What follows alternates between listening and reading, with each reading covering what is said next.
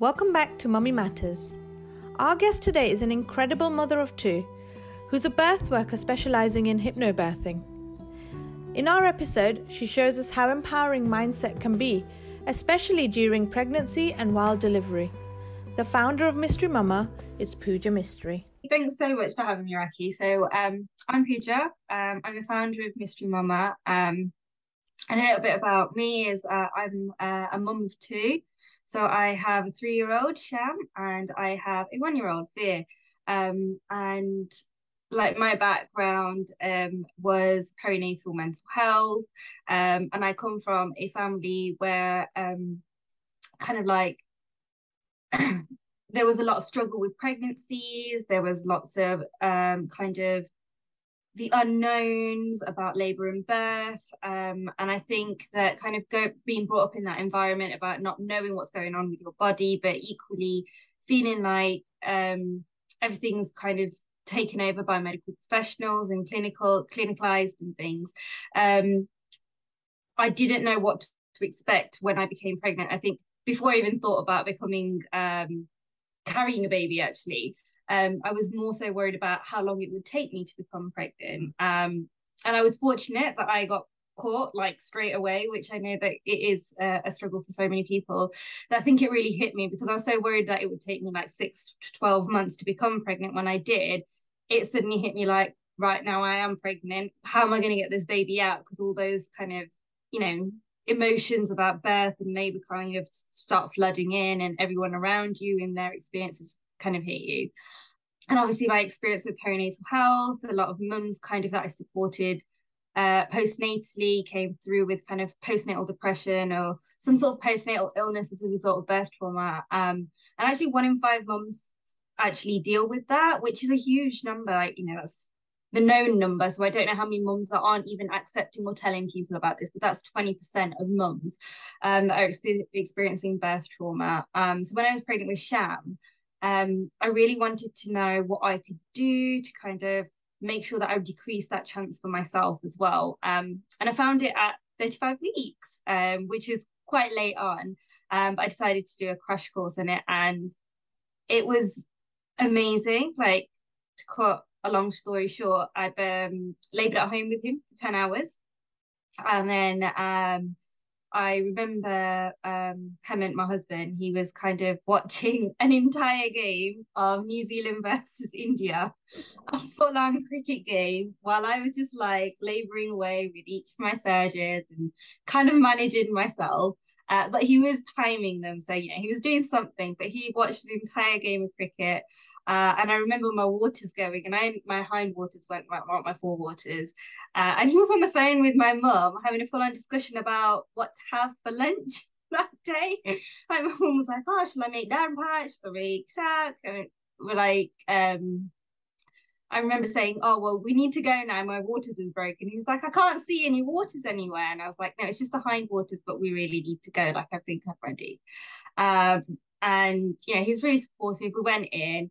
Um, and I think that going into hospital, although was my plan, um, upon kind of reflection, I thought actually maybe it wasn't the best thing for me. Um, I went in and the midwife initially was trying to do a vaginal examination and it was actually irritating me and I felt like she was getting very much in my way. Um, and she went on to then tell me that I was only three centimeters dilated and that I had to go home yet my body was telling me something completely different. Um, she she even went on, bless her, to tell me that I wouldn't be giving birth for at least three days at this point as well, which um, I don't think any laboring woman needs to hear. Like you know that you're just going to continue being in this zone for however many days is just it's not something that somebody wants to hear. Um, but my husband was able to advocate, um, and he said, "Can you just leave us in the birth pool, leave us alone for a bit and then um, we'll need we'll call you when we need you uh, and she she goes oh, i'm going off for my lunch and you know if you need anyone just press the buzzer but i don't think this baby's going to come and lo and behold in 10 minutes his head was out and I remember shouting to my husband in transition something, and he was like, right, she's really ready to kind of give birth. And another midwife walked in and she was like, Let me get a mirror and have a look. I was like, Nope, you really don't need to. There's something round and furry between my legs that's not usually there, definitely ahead. Um, and I think that, you know, listening to my body at that point and going with what I thought was right. Um, and then my husband being my backup as well um, was really helpful. I think that if we both didn't listen to ourselves and we blindly just followed the lead of the professional, um, I could have easily birthed my son in my dad's car on the drive back home. And I'm not sure whether my dad would have been too happy about that. But like, I think it's so important as women to listen to our intuition. Um, for a lot of things, like even in your parenting journey, just generally life itself as well, like we listen to ourselves so much and we know what our gut's telling us.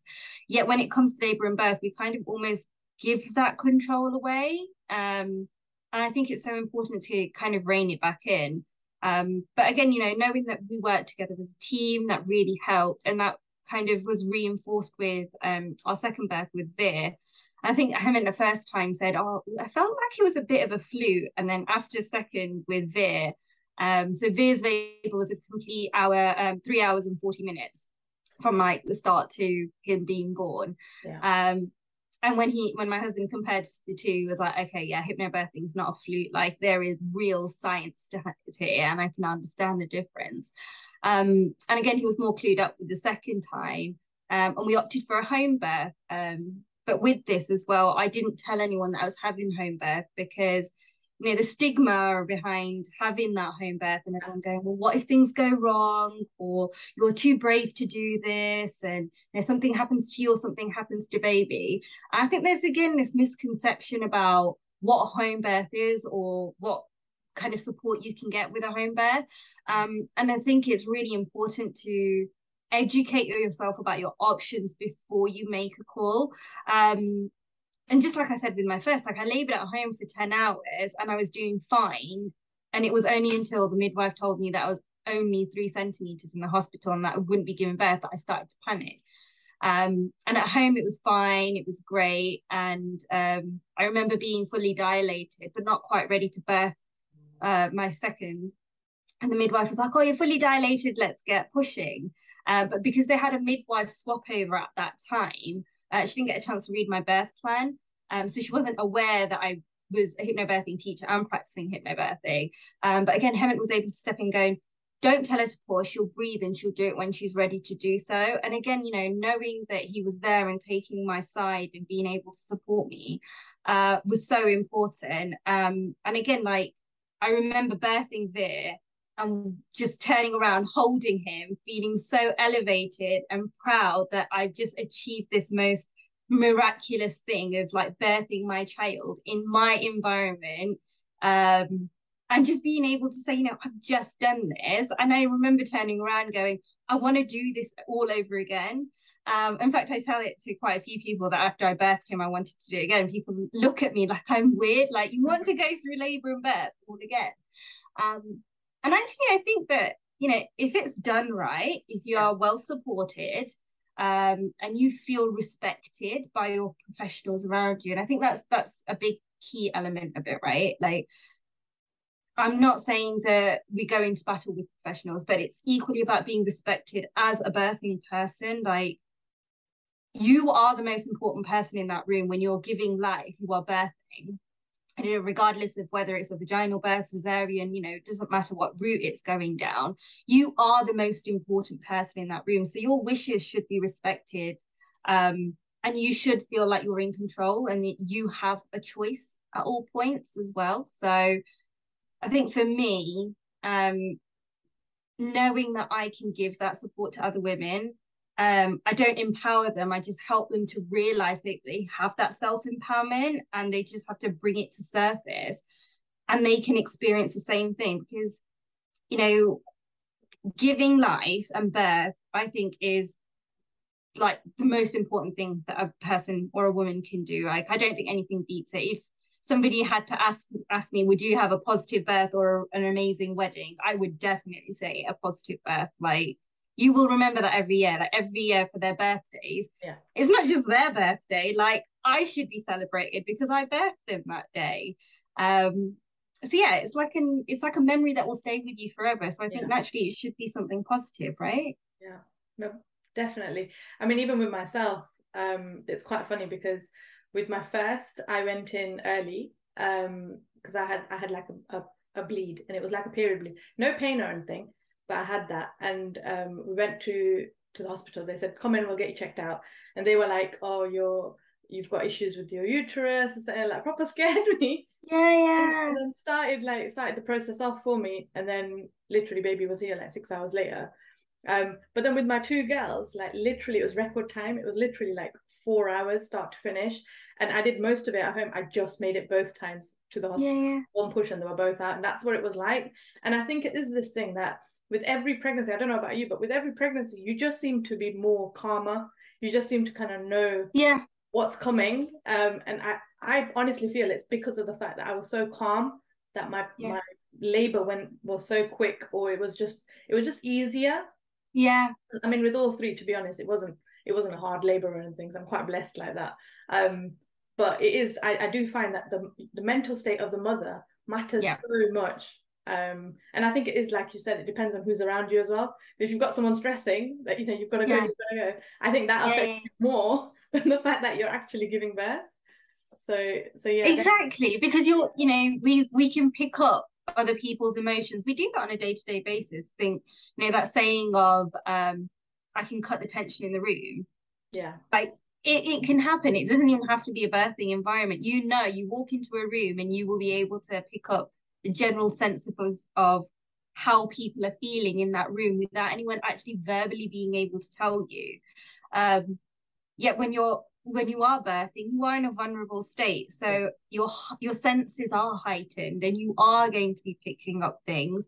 And if there is something that just doesn't feeling right and you know you're already a bit panicky or you're trying to manage each surge that's happening with your body and trying to help and work with your body but something's just intervening or someone's saying things or someone's doing things and it just Mm. is affecting your birthing scenario in a negative way, like naturally it's gonna put you in a downward spiral unless either your birth partner knows how to break that cycle for you, or you're knowing how to do the breathing techniques, or you're knowing what's going on.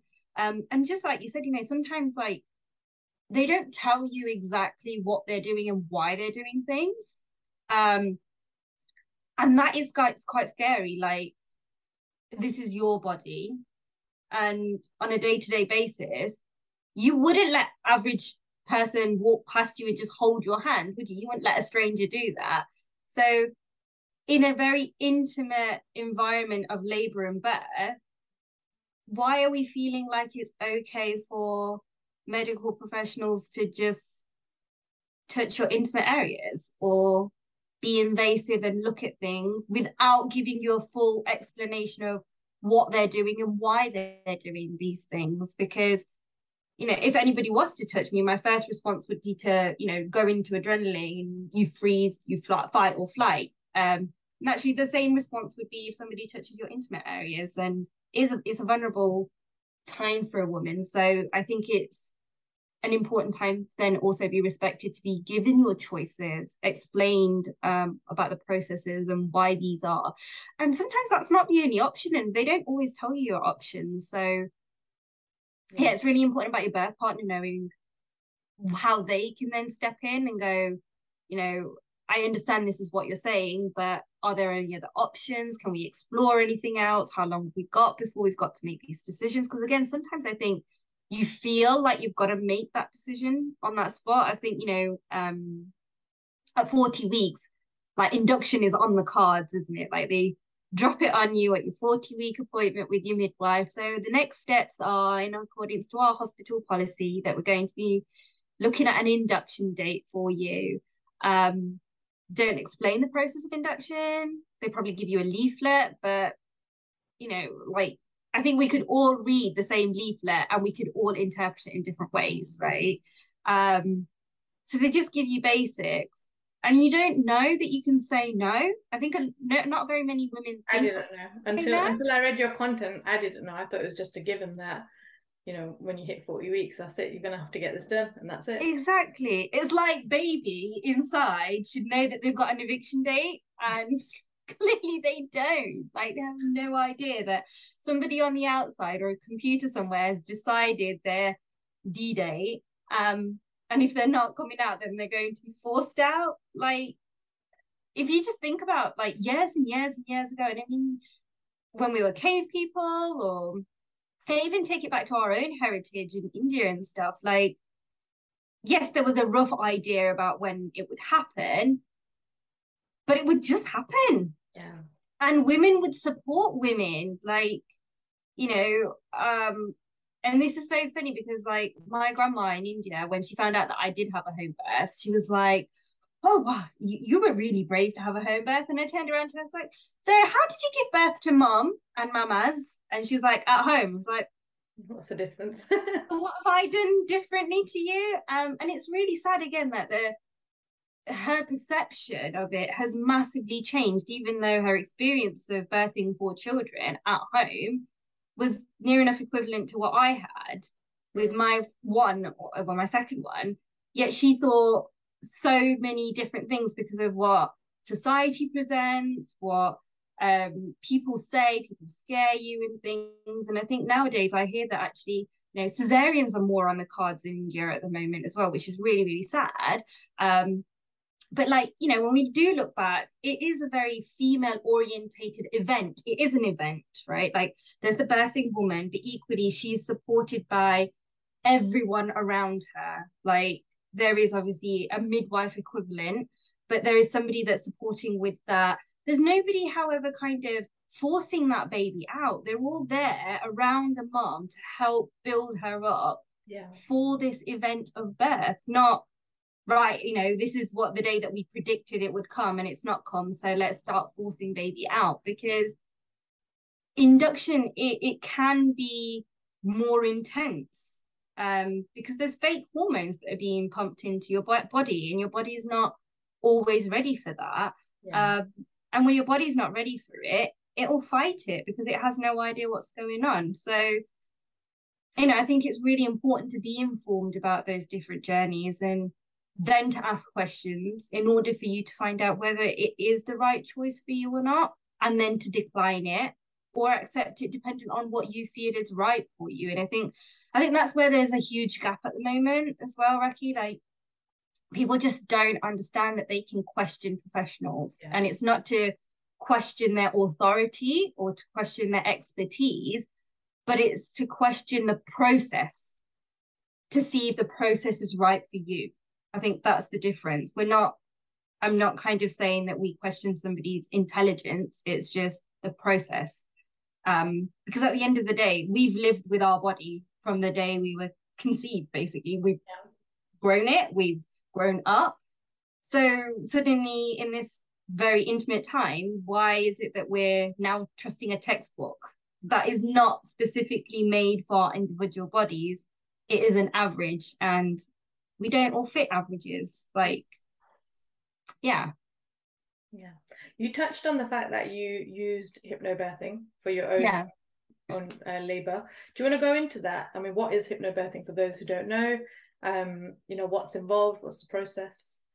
So the biggest part of hypnobirthing is mindset you know like we discussed a little bit earlier um really about understanding the process of it, of, our, of the process of labor, about the process of birth, and um, changing how we view it. When we change our perception about what labor and birth is, mm. based on true facts, true births, um, and knowing what's actually happening inside our bodies, because I think what we usually hear when we hear about labor and birth is very much like oh it was painful. Like usually this is this is something that i ask in my class to all my clients um I shout out words and things and the top three things that kind of come up are pain screaming and woman on a bed with professionals around her. Like they are like the top three things that continuously come up.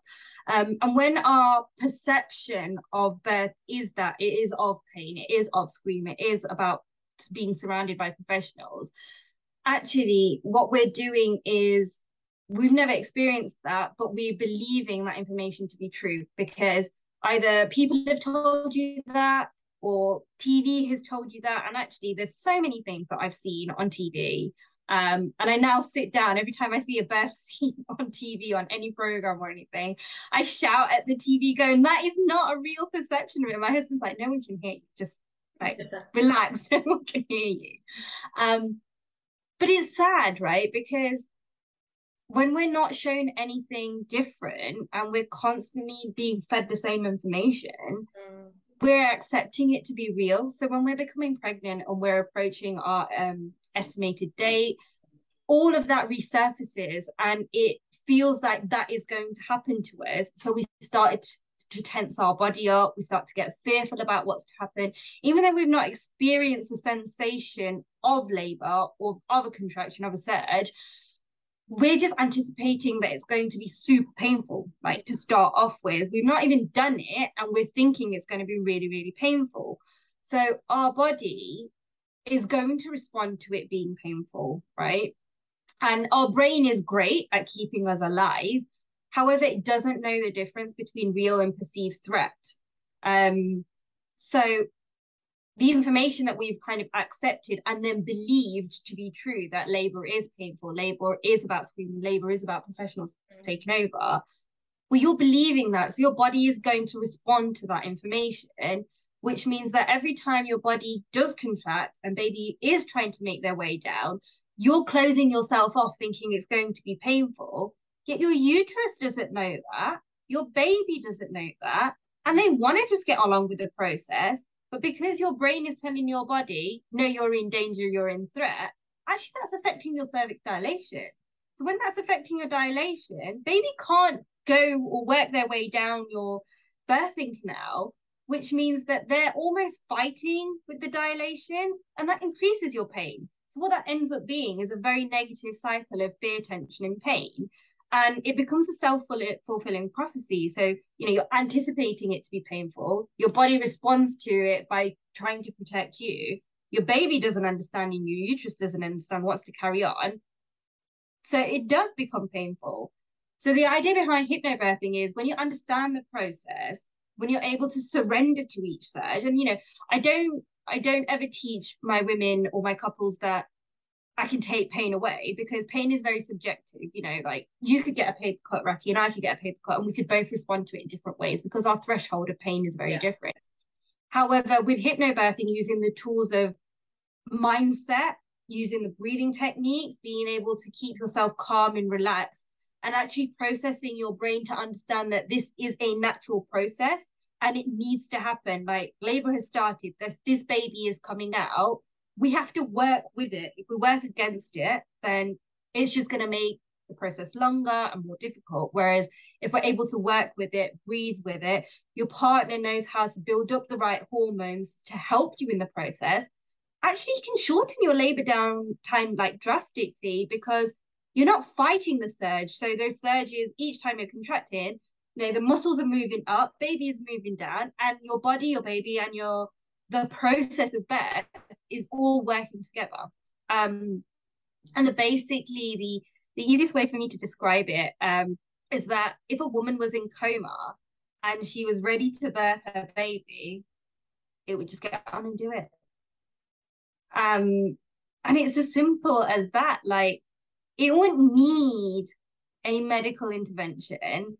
Yeah. I don't think you know people wouldn't know because she wouldn't be screaming because she's in coma. People wouldn't recognize that.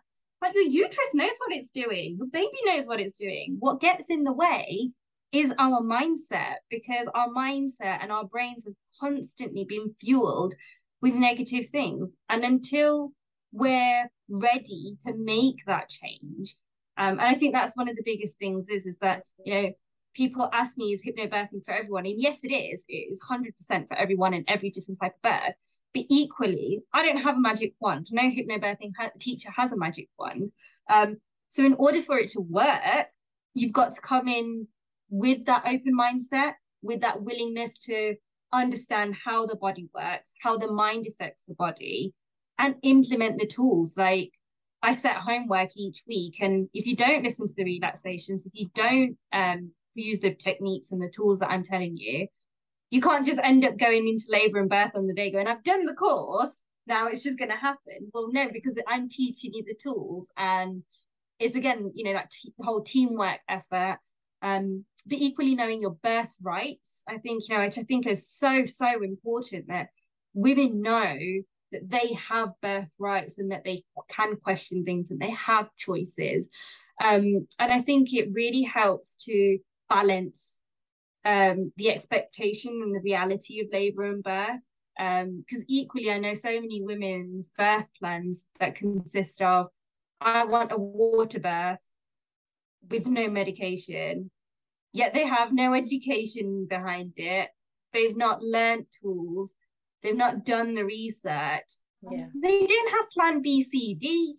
Um, so it you know and and no one's plan goes to plan a like my plans didn't go to plan a my second one i didn't realize that i progressed so quickly and the midwives didn't recognize how fast i was going that they came home and saw that I was dying. Uh, well, I was I was surging, but my face didn't match it because I was so relaxed and calm. They were like, "Oh, okay, yeah, she actually is moving quite quickly. We need to go back and get the pool." But by, by that time they went back to the hospital, got the pool, and started setting it up, there was no way that I would get from upstairs to downstairs. Like, you know, my surges were coming so fast that I ended up birthing my son in our bedroom, um, which was not definitely not in my plan A, yeah, nor in plan B at all. Like I, I thought I'd be birthing downstairs, but it didn't happen. So it's about understanding the different routes that you've got, um, and being open minded to different journeys. So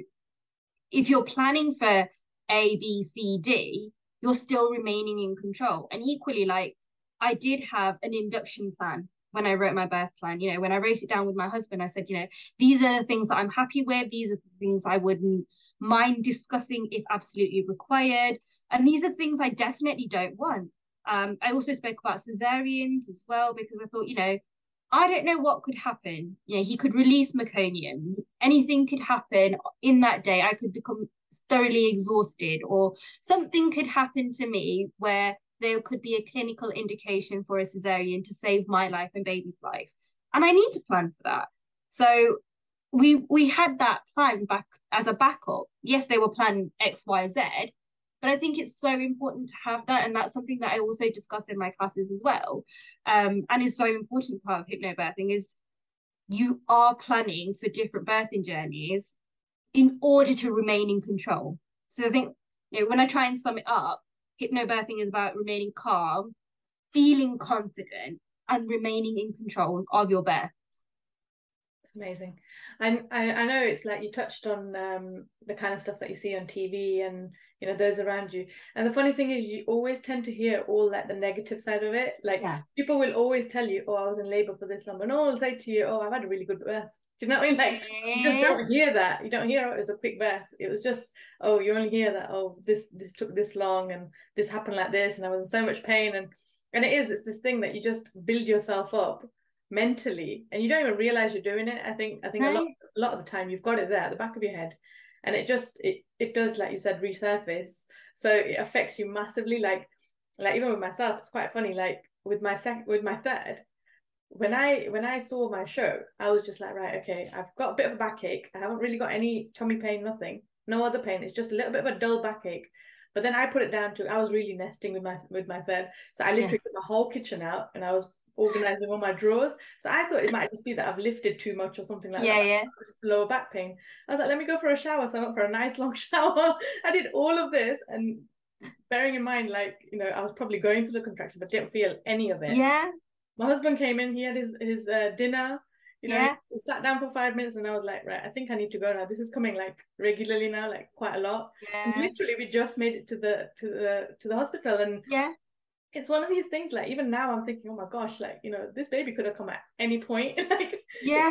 and so and bearing in mind i've got the other two at home as well um, yeah, yeah, yeah. just like this could have this could have been hard work but luckily it, it wasn't. But people don't tell you stuff like that. People don't tell no, you no and i think it's um it is it's sad that people aren't talking about the positive yeah. things right? Um and i've experienced it myself. Uh, i think that having worked in the birth world for quite a while, I'm able to kind of get rid of the negativity pretty easy. But it's not easy for every woman, and I understand that. Like the responses that I get for both of my births is, "Oh, you were lucky to have experienced that." Um, and although I do believe in luck, like I don't think the majority of it was based on mm. luck. Um, I did a lot of hard work. You know, I did lots of planning. I did lots of education. Um, I looked into my options. Um, and I had a birth partner that was on board with me. And obviously, naturally, I think I don't think hypnobirthing itself um, does does the course justice. I don't think it does. Like everyone comes in going, "Oh, hypnobirthing does this mean you're going to put me under a spell?" Or they're really skeptical, especially birth partners. They're really skeptical about it. But I think when you put the science behind like how it works, um, and how mind affects your body, you know, mind matters. Um, they're able to put it into context a little bit better and understand what it's doing. Um, and I think that makes a huge difference when you're both on board and understanding things. But yeah, like people still say it. So my first son, he was born at um at eight pounds two. Now, just to put it in context, like I'm five foot one and I weigh less than 50 kgs. I'm really petite. Um, and no one was expecting like an eight pound two baby. Um, but I remember when he was born, um, everyone was like, wow, that's big for an Indian baby. And I was like, yeah, I know. And I even I was shocked initially, but you know, when they always say, oh, that's there's gonna be a big baby, you're gonna tear, you're gonna do this, you're gonna do that, and they really scare you with things like that. Well, no one guessed him to be eight pounds two. And I didn't tear. I used the breathing techniques. I worked with it and I was fine and he was fine. Um, but equally, second time around, oh, your first baby was this big and your second baby is going to be bigger. My second one was seven pounds nine. Um, and again, like, you know, I think people like to just throw information at you from hearsay as well. And I think that it's sad it's sad and i know this as like somebody that's worked with like mind and psychology for a, a, while now as well but we're drawn to negative things. We're drawn to drama as as human beings. Like if things go well we question it. And if things don't go well then we're just like oh it's meant to be. And i think that's a really bad thing. Like why aren't we accepting good things can happen? Or why aren't we being inspired by these positive things and going, well, if she can have it, why can't I do it? Like, why aren't we doing that? You know, we always look at somebody's negative and go, oh, if that happened to her, that's just going to happen to me. Why can't we translate that for the positive? If that's happened for her, I want to have the same. What can I do to have that same experience? Or like I did, I you know, I I witnessed and heard about lots of negative births I was like, well, I don't want that to be me. So what can I do to change that? Mm. Um, and I think we really need to kind of change that around for women in our community and equally men as well. Like I've already started to implement things with my three-year-old. Um, you know, he knows what hypnobirthing is. In my plan A, he was supposed to be home and actually be in the birth pool to help catch his baby brother. Um, and when I tell that to some people, people are like, are you sure you wanted a two-year-old in the in the same room as you? And I was like, yeah, because it's fine for him to see what happens. Like, I'm not doing anything wrong. I'm doing a really natural process. I'm bringing his baby brother into the world, and it's not for everyone. I appreciate that, but for me, as a birth educator, I felt like I need to normalize birth. We need to educate the next generation to not be scared to know their rights, to be able to be supportive. Um, and hopefully, I'm bringing up two very good birth partners for the future. Um, but, you know, even now, like he he asks me about how babies come out, and I was um, I showed him a, a cesarean birth that I use in my classes as well. Again, to normalize it, you know, this is what can happen, and this is what a lady does um, and he's three, and people are like, "Oh, are you sure that's appropriate?" And it's is a normal process. Like, you know, you take him to a wedding, you explain what's going on. Like, it is, it's a normal thing that we all do. Um, I, I don't show him vaginal births because I think that that's inappropriate for him because I don't think he's at the age to understand that. But if he has a general interest in what I do as part of my work and wants to know how babies are being born, well, I can show him a route. Um, and I think it takes away that curiosity as well, you know, before he's even gone into school. And I think that's a big thing as well. I don't know if you've noticed, because obviously, Raki, you've got older children. But when I look back at school and sex education, it's all about not becoming pregnant. And there's nothing about birth education. So, what do you do if you become pregnant? And how do you manage that? So true.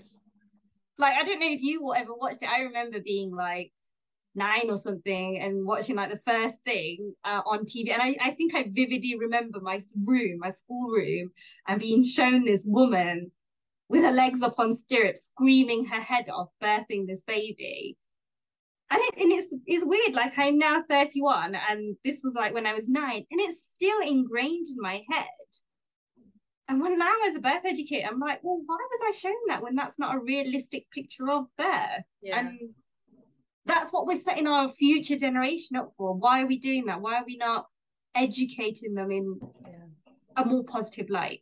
But yeah it's so true. Like i don't understand why they don't maybe they probably think it's not age appropriate or whatever but like you're saying it's all about education isn't it? The more yeah. educated people are the more more of an accurate and realistic approach they can take to things and they'll know what their options are. They'll be able to seek support when it's needed and i think that's that's a big thing that we need to start kind of doing with especially this generation so that the next generation have, have it already like in them to not be so scared of seeking yeah. help to not be so scared of like talking and opening dialogue about things that we'd not necessarily talk about. So, I mean, in your opinion, what, why do you think, or what stigma do you think is attached when it comes to birthing and labor and you know birthing partners and people are gonna hate me out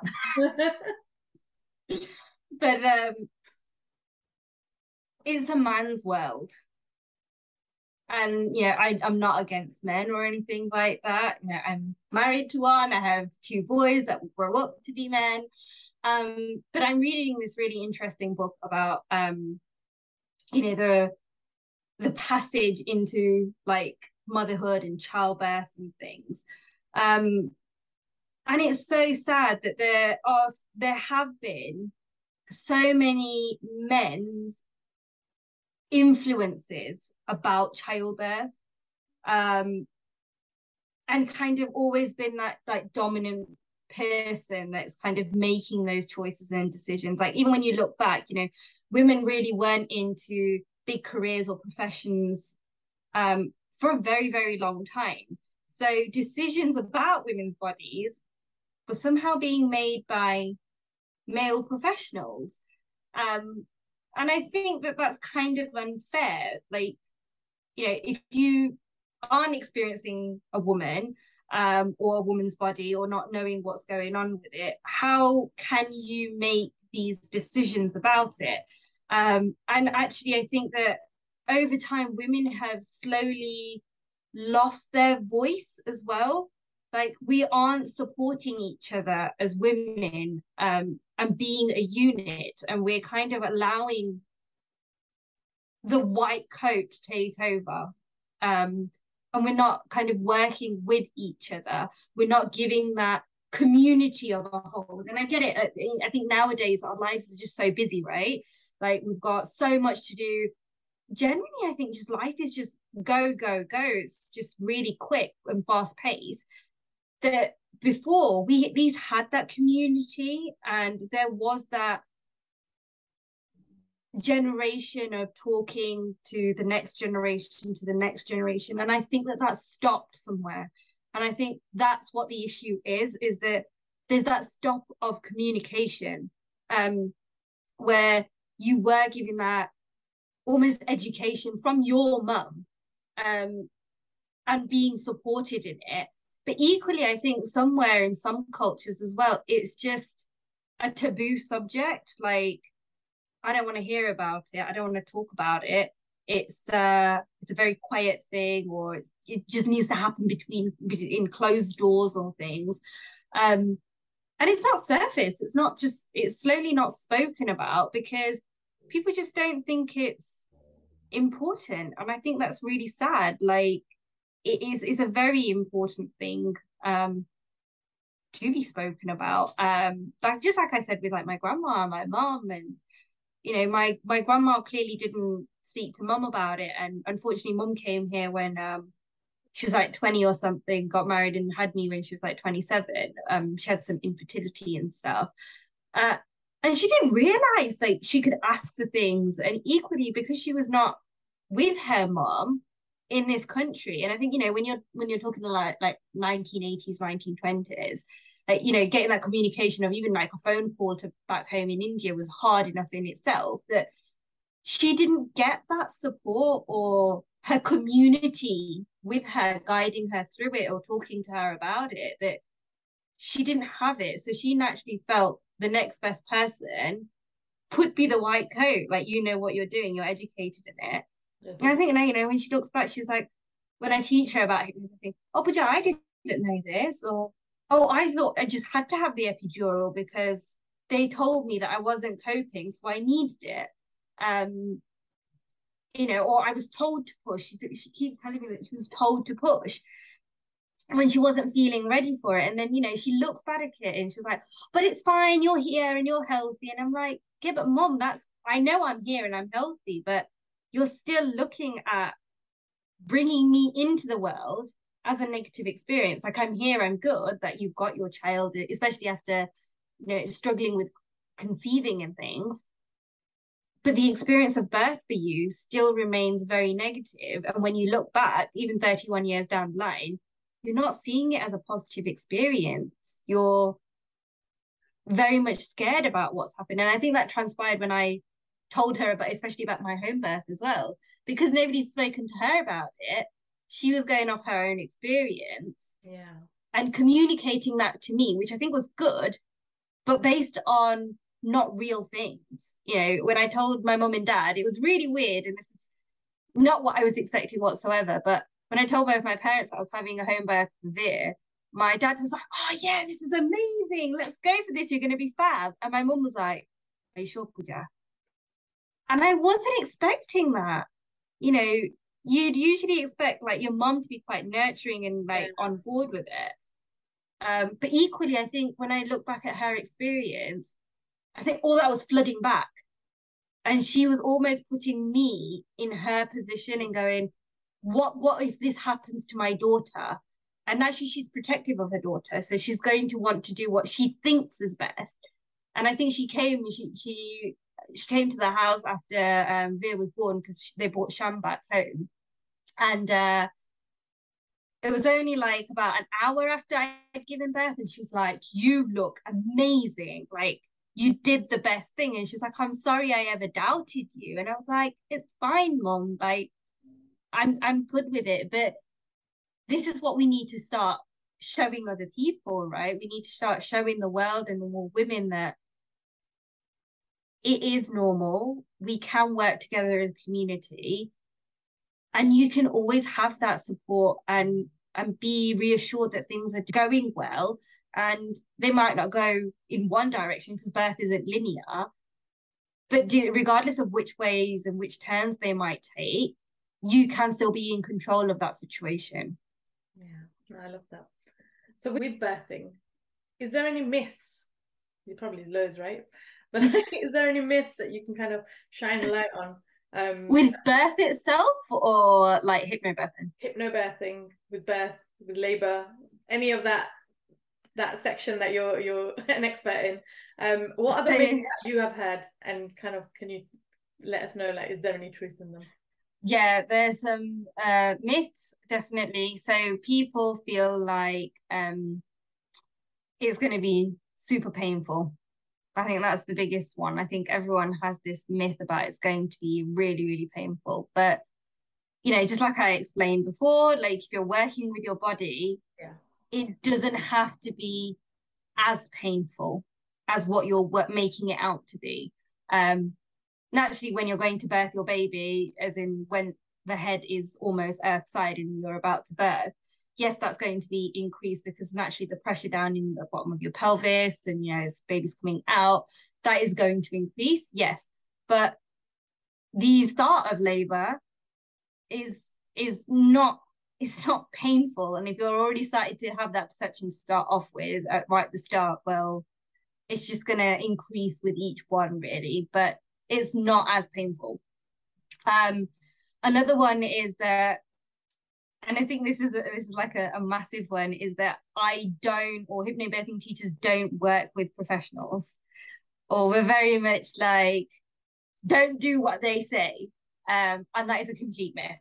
Um so I'm fortunate to know quite a few midwives in um in the community in uh, in Leicester. So the home birth team in Leicester obviously they came to my birth but equally a lot of my clients have had home births or you know they didn't realize that they wanted a home birth. They did the course and they opted in for one. Um, but the home birth team know me really really well. Um, and they work so well with like my clients um, and even other other hypnobirthing teachers that I know um, when they're kind of teaching their clients as well uh, one of the biggest things is being able to work with your professional. Because obviously if you're walking in like you're wanting an argument your professional is not going to be on your side because they they're going to be feeling undervalued. So naturally they'll feel more protective of themselves as their role of a midwife or as their role of an obstetrician or whatever their role is right? They're going to be more protective of it. Mm. whereas if you're walking in with tools that appreciate their years of experience um, the, the time that they've taken to educate themselves about it, but equally go in with your own research to say, you know, I've researched about my body and I've researched about this subject and how I feel this affects my body. What you're saying doesn't quite feel right for me. Can we open this up as a discussion? How does that work? Um, and yeah, that that turns it completely different. Um, in fact, I had a a mum this year, um, and and she was absolutely amazing. That she came to me initially saying that she had a cesarean, elective cesarean, just booked in. Like there wasn't a discussion about it. She was just given a date for an elective cesarean based on the fact that she was um a geriatric pregnancy, which I would describe her as, but she was an older mum um, she had high BMI, um, and that she had gestational diabetes. So she ticked boxes, mm. but that was it. Like there wasn't anything in particular that the professionals had told her about her body that was not able to carry her baby. There wasn't a risk for her. There wasn't a risk for her baby. Um, she was just going, oh, you tick three boxes. We're going to book you in for an elective. Um, she went on and obviously like did the first she only did the first session and went back and spoke to like an anaesthetist she had an appointment with. Went back with some research. And actually i like to point out that this anaesthetist was a male. Um and she said to she said to him look, i feel like i don't think cesarean is right for me. I've got all these things and i feel like none of these impact my body. There's nothing at the moment that's showing that babies growth or weight or anything like that is being affected. I'm fine and well in myself, so I would like to have a vaginal birth. And her male anaesthetist sat there going, It's amazing and so refreshing to see that I've seen a couple walk in here as a team, know their rights, have done their research, and ask for what they think is right for uh, them. And he was like, Yeah, I think you're right. I think a vaginal birth is absolutely doable for you guys. I think that is it, right? Like that they went in, they didn't go organs blazing about this is what we want, this is what you're going to do. It's mm. this is what you've presented us. We've taken that away, researched it according to my body, and we don't feel like it's right for us. And this is why we feel like a vaginal birth is right for us. So we weighed up our pros and cons and now presenting this back as a discussion so that we can come to an agreement together. So I think, you know, when everyone thinks that we're very much against like hypnobirthing teachers one side and professionals on the other, well, it's definitely not like that. It's about educating our clients and our families to be able to work collaboratively with the professionals because we want you to be holistically supported. You know, we want you to be held in lots of different ways so that the outcome of birth is as close to what you want. Um, so that's that's one of the the biggest myths as well. Um, and I think another one which surprises a lot of people is that it can be used for cesarean births. Oh wow, I didn't So um, yeah, so I do a specific one for cesarean births. Um, and lots of people don't know that. They just think, oh well, oh I've got I've, I've got placenta previa, for example. So my placenta is basically blocking my cervix and I'm not going to have vaginal birth because it's blocking it. So I'm going to have a cesarean. I don't even need to look about look at it. Well, actually, the tools that we teach in hypnobirthing are definitely applicable to cesarean. In fact, the breathing techniques I still use now with my three year old and my one year old when I'm feeling really overwhelmed. I'm just like, give me five. I need to practice this breathing technique so I can calm down, come back to you, and address the situation better. So it is a lifelong skill. But yes, it, it can be used in cesareans because, you know, we're not only looking at the birth aspect itself, but again, the journey of birth. So, what kind of elements would you want to incorporate to have as close to that journey of a vaginal birth? You know, would you like to see your baby being born, for example? Like a lot of people don't even realize that they can watch their baby being born um, you know, some women are very much like that's squeamish. I don't want to see that. I don't want to see the blood. That's not for me. No, thank you. But actually, if that's something that you envisioned when you didn't realize that cesareans was on the card, but you wanted to see your baby being born, and suddenly thought because you're having a cesarean you can't have that, you know, that's an element of birth that's taken away from you. So the idea is that you're shown different aspects. Um, again, like you know, as we were speaking about being calm in labor and birth. Well, if you're calmer and your body's more relaxed when you're having a cesarean as well, your muscles are relaxed, which means that as the incisions are being made through each layer to get to your baby, those muscles won't have to fight the hmm. incision as such because they aren't tight and tensed. They're much more relaxed, which impacts your recovery, you know, because they're not fighting to not be tall and Actually, they're like, okay, well, this incision needs to happen in order for baby to come earthside. I'm going to have to work with it. So when you're suctioned up, actually the recovery works better because your muscles are so relaxed. So, you know, even though you may have the smi- spinal and you're not feeling anything, actually the impact of what information you're processing in your brain to tell your body and how your body is responding to that affects the process the operation and also like impacts your recovery as well. So i think it's really important for women to know that actually it's not just for vaginal birth it's not for a specific type of birth. It's completely applicable for different types of birth because the idea is that you are calm you are in control you know you are confident dependent on what situation has come up. Um and so I think they're my top three myths that people like. It's not professionals, or it's really painful, or it's definitely you know it's only for a particular type of birth when it's definitely not. That's amazing. So in terms of like going forward, do you think that like we're on the road to progress? Because obviously things weren't spoken about before. I mean, you speak to a lot of parents. Do you find that you're still having to almost come against that mentality, that way of thinking, or do you think that's shifting now?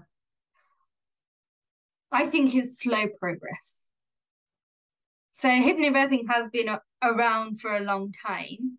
Um, in fact, I think it's been around since the 1980s, but clearly nobody kind of knew as much about it. I didn't know right? about it until I met you, I'll be honest. I did not know about hypnobirthing. um, so so yeah it just shows doesn't it that there's a lot of work that needs to be done. Yeah. Yeah. Yeah yeah yeah. And it's actually so if you think about it if it's been around since the 1980s and we're now in in the 2020s like I don't think we we're just touching like I think we've still got a long way to go. Mm. um and again I think it's because external factors aren't something that we can control. Like we can control what goes on for us, but you know, birth is still very much viewed as clinical and medical, and we've got to change that. Again, the information that's being shared via things that we're seeing on a day to day basis, like on TV and things like that, it, that needs to be changed. You know, if you're constantly feeding the same thing, uh, and I think, you know, when I think about it, the only scene that comes into my head is from Friends when Rachel is there and screaming her head off. But know, I grew up watching Friends and stuff, so that is something that sits put. But equally, I have seen it on lots of films and sitcoms and stuff, and I think that needs to change drastically as well. Like, and I also think we look up to like celebrities and things and we need to really reel it down to average Jane. Yeah. You know, um, I think some celebrities are understanding and have kind of there's a, there's a few that have spoken about the fact that they have practiced hypnobirth, and I think obviously like Kate Middleton spoken about it and things, but it's not norm as yet. Like people are still skeptical about the idea, and I just like to put it out there you won't know whether it works or doesn't work unless you try it. And why are you willing to risk it when you could potentially have a positive experience? Like, why are you so skeptical about it not working and not doing it? Where if you give it a go, practiced it, that could give you an alternative outcome.